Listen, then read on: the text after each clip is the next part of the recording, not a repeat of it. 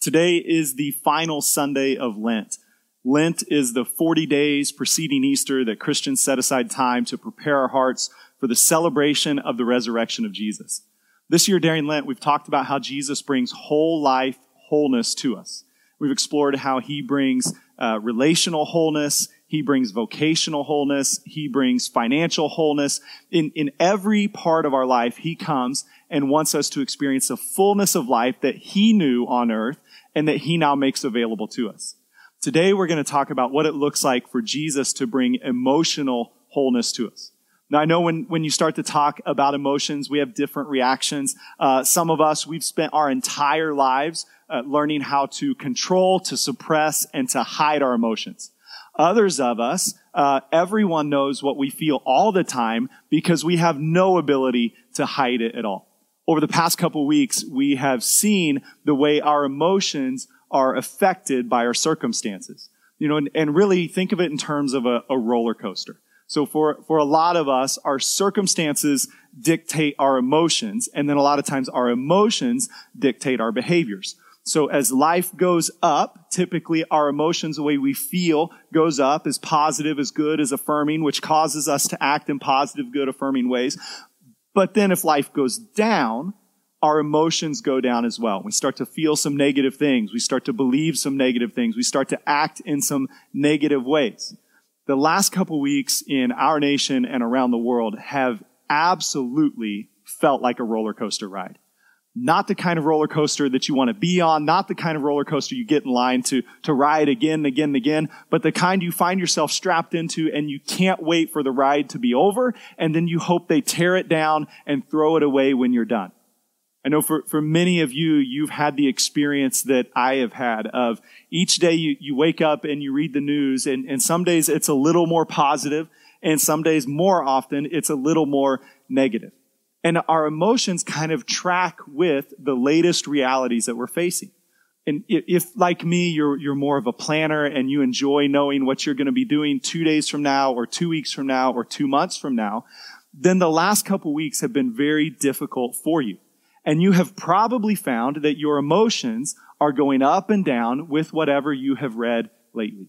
And so this morning, I want to, to encourage us that the scriptures teach us we don't have to be ruled by our emotions. They don't have to dictate the way we think. They don't have to dictate the way we act, the way we speak, or the way we interact with each other. But what we're going to see today is that Jesus knows exactly who we are. He knows exactly what we're going through, and he has experienced everything that we've experienced. Jesus felt what we feel. Now, sometimes as, as Christians, we have a picture of Jesus more like um, Spock from Star Trek. Now, if, if you're a Trekkie, um, please don't email me because I, I'm probably not going to get this 100% accurate. My experience of Star Trek is watching like two movies halfway through, okay? So, uh, but what I remember is Spock is not completely emotionless, but he is very in control of his emotions. And he does not want his emotions to affect his ability uh, to make reasonable and logical decisions. Now, for, for some of us, this is the view we have of Jesus. It's the view we have of mature Christian people that for them to be emotionally healthy or emotionally stable is for them to actually function almost like a, a religious robot where they just float through life and nothing bothers them and nothing affects them. And if you tell them one day that their pay was doubled and the next day that their mom died, they're not going to fall off the cliff in either direction. But that's not at all the picture we get of Jesus in the scriptures, and it's not at all the experience we have as followers of Christ. To follow Jesus means that we fully feel everything, but we are not ruled by those feelings. Now, if you don't believe me that Jesus felt everything that we feel, I would encourage you this week to take some time and read five short chapters in your Bible. So if you'll start in Mark chapter 11 and read through Mark chapter 16, so just those five short chapters, you will read the events of Holy Week. Now, Palm Sunday is the, the beginning of Holy Week, and it traces the life of Jesus from his triumphal entry in Jerusalem that we celebrated earlier in this morning's service through the events of Good Friday, the crucifixion that we're going to observe with our, our Good Friday service this week, and then culminates in the resurrection of Jesus on Easter Sunday, which we'll celebrate next week. But what I want you to pay attention to as you read through Mark 11 through 16 is all the different situations that Jesus finds himself in and think about the corresponding emotions that he must have felt in each situation. So I'm going to take you through just a few of these uh, to give you an example and to show you that Jesus felt what we feel. But I really want to encourage you, I mean, whether you're an adult, a teenager, a kid, you can do this. Moms and dads, you can do this with your kids. Read through a story and then ask them, what do you think Jesus felt in these moments? And then continue to read and see how he acted despite what he was feeling. Okay, so, so just a, a few quick examples for you. In Mark chapter 11, we see Jesus experiencing joy during the triumphal entry. He's being welcomed as a triumphal, a triumphant king, right? He, he just has all of this, these crowds gathered around him, but there's also probably a little bit of trepidation in his heart because he knows how this week is going to end. He also experiences righteous anger as you read through Mark chapter 11. He goes to the temple and he sees that people are making it difficult for the poor to worship Jesus. So he, fashions a whip for himself and he goes through the temple and starts to flip the tables and drive them out. He's feeling anger in those moments. As you keep reading Mark 11, you see examples of people misunderstanding who Jesus is and why he's come. And, and it's, it's not hard to imagine that he feels a little bit of disappointment that here he is at the end of his ministry and people still don't get it. If you flip over to Mark chapter 14, we find Jesus at the Last Supper. And it's, it's, it's just undoubtable that he experiences heartache as he looks as a man who, at, at the men who've been closest to him and tells them that one of them is going to betray him.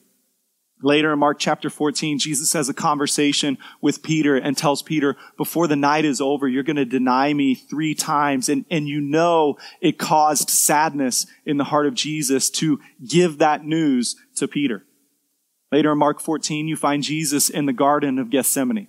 He's just about to be arrested. He is about to be beaten, ridiculed. He's about to be crucified. And as he's pouring his heart out to God, listen to the words he uses. He says, my soul is overwhelmed to the point of death. Jesus knew what it was to feel crippling sorrow. You keep reading in Mark 14 and you can see frustration building in him as he goes back to his disciples again and again asking them, will you please just stay awake and pray with me? Mark 14, Judas shows up and betrays Jesus. He sells him out and you know he feels the sting of betrayal in that moment. When he is arrested in Mark 14, it says all of his friends desert him and he feels abandoned. Mark 14, he's brought before the religious leaders and is repeatedly questioned and misunderstood. They have no idea who he really is or why he's really come. You flip over to Mark 15 and you find Jesus being beaten and mocked by the soldiers. And then finally in Mark 15, as he hangs on the cross, you see Jesus experiencing what it feels like to be completely alone. The full weight of loneliness when he cries out, my God, my God, why have you forsaken me? See, Jesus felt what we feel. But despite his feelings, Jesus kept moving forward. And so what I would encourage you this week as you read through Mark 11, 12, 13, 14, 15, 16 is to see again and again that Jesus experienced all the ups and downs that we do. Even more extreme in many situations. He felt all the things that we feel, but he never let his feelings stop him. His feelings did not dictate who he was or what he did, but he just kept moving forward. This is the promise that Jesus offers to you and I. You see, emotional wholeness is not the absence of emotion. It's not the elimination of circumstances that cause the ups and downs in life but it is the firm conviction that no matter what happens to me, no matter how it makes me feel, Jesus is present and Jesus is working in those situations. So what that means for you and I then is when we're faced with circumstances that cause emotional reactions, our job as Christians is not to say, well, just forget that I'm not going to deal with it. I'm going to kind of stuff it down in and not talk about it anymore. I'm going to pretend it doesn't bother me. I'm going to act like it doesn't exist. That's not emotional wholeness. Emotional wholeness is saying, I feel this thing rising up in me. And so I'm going to use this as an opportunity to experience the power of Jesus and the presence of his Holy Spirit in this moment. When we begin to transition to that model and that mindset, what we're really understanding is that our emotions provide a window into our soul. Right? And, and so when you feel something, it doesn't mean you're supposed to ignore it or move past it, but your emotions are actually a way that God gets your attention. He snaps your focus off of all the other things that you've been focusing on and forces you to pay attention to this thing that's causing this emotion. And then the question we're supposed to ask as followers of Jesus is, why do I feel this way about this particular thing? Now, for most of us, we avoid those thoughts, we avoid those prayers, and we avoid those conversations. And we're able to avoid them because we're just so busy all the time. You know, if, if I normally don't like something that happens over here, it's not going to be long before I have to go somewhere else and do something else.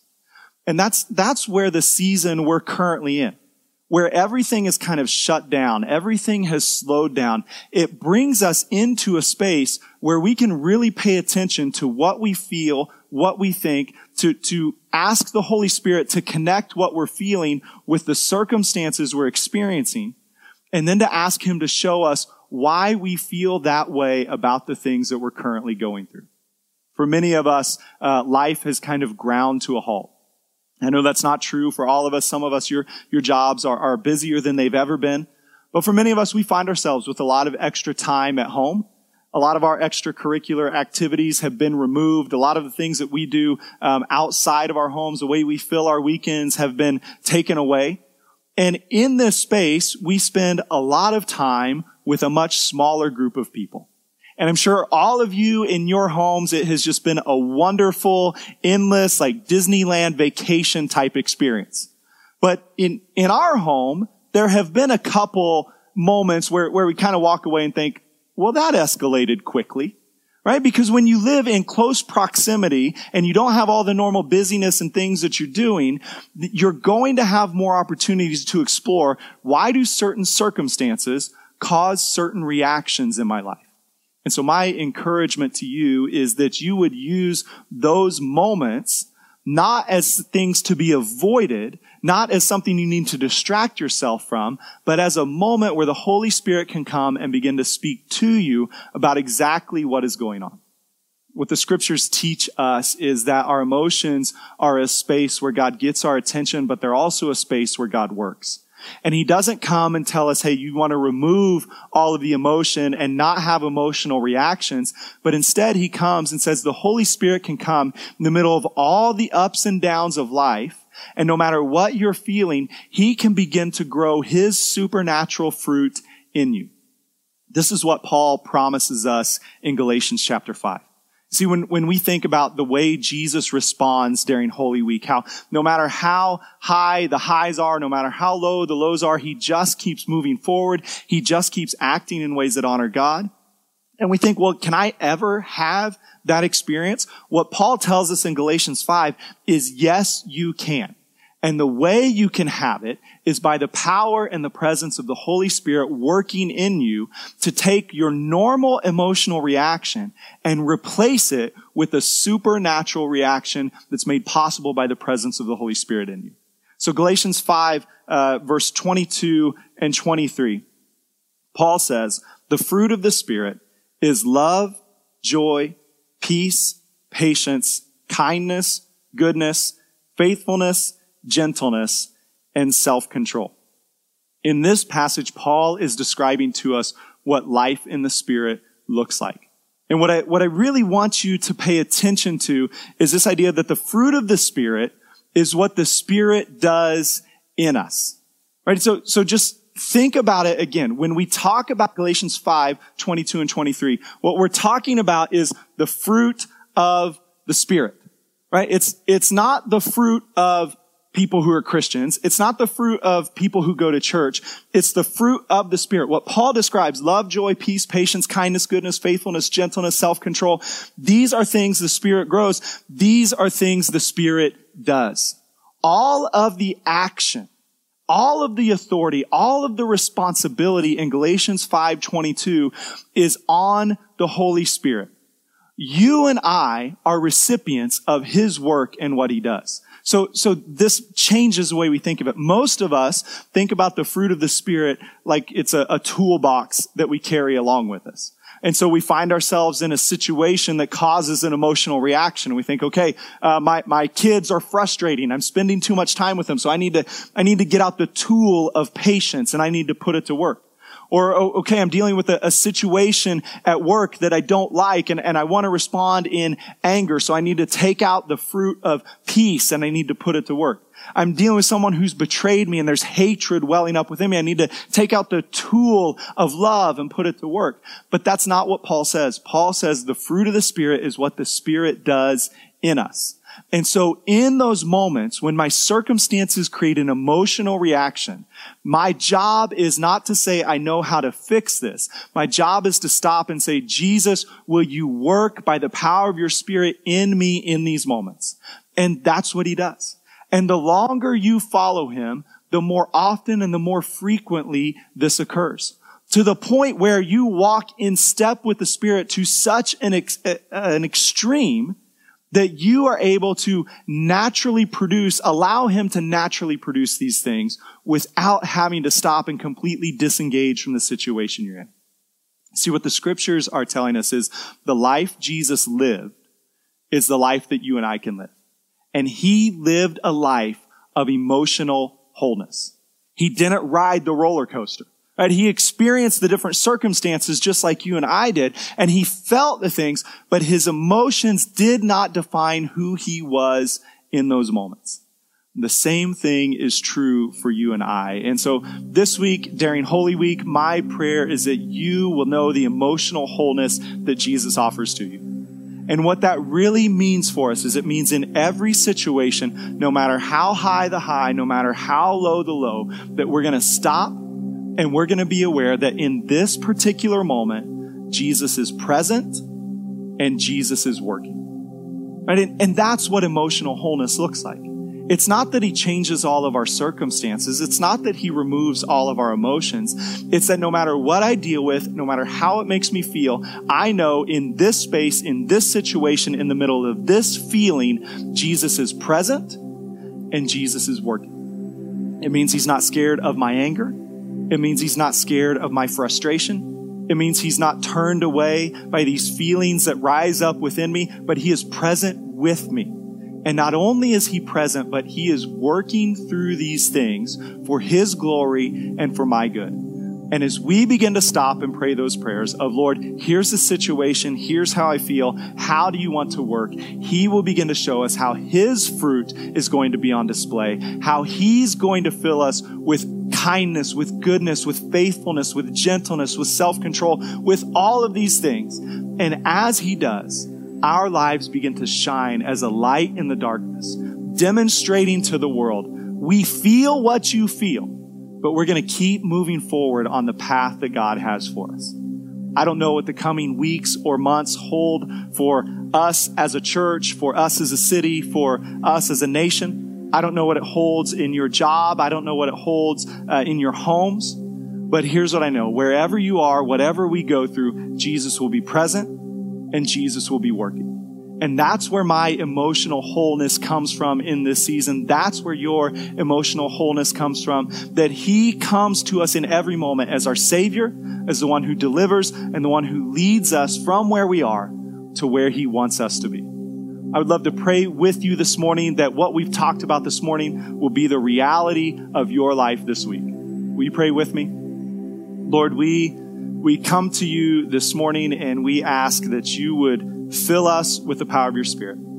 I pray for those who, uh, Lord, their, their emotions have just run the gamut the past couple weeks, just bouncing back from one extreme to another, crippling them at times. I pray that, that they would begin to experience the peace of your Holy Spirit, that your love and your joy would begin to fill their heart, that as they cry out, Hosanna, God save me, that they would see you coming as their Savior and as their Lord. And Jesus, we pray that the same Spirit that raised you from the dead will now dwell in each one of us. Come and produce your fruit in us. when we are stretched beyond our natural abilities to, to react in loving, kind, peaceful ways, we pray in those spaces, Lord, that your spirit would come and grow that fruit in us. In Jesus' name, amen. Hey, Christian Chapel, thank you for joining us today. Again, we wish we could be together in person. We are praying that that day comes sooner rather than later. But in the meantime, we want to stay engaged in your life. If you have any prayer needs, please visit us at christianchapel.com slash prayer. Drop off those needs. Our pastoral staff and leaders will be praying for you. Someone will be in contact with you. If you would like to continue to worship with your giving, you can do that at christianchapel.com slash give. Thank you for giving generously and joyfully. You're enabling us to be part of God's provision for people in our church, in our community, and around the world during this time. May God bless you this week in all that you do.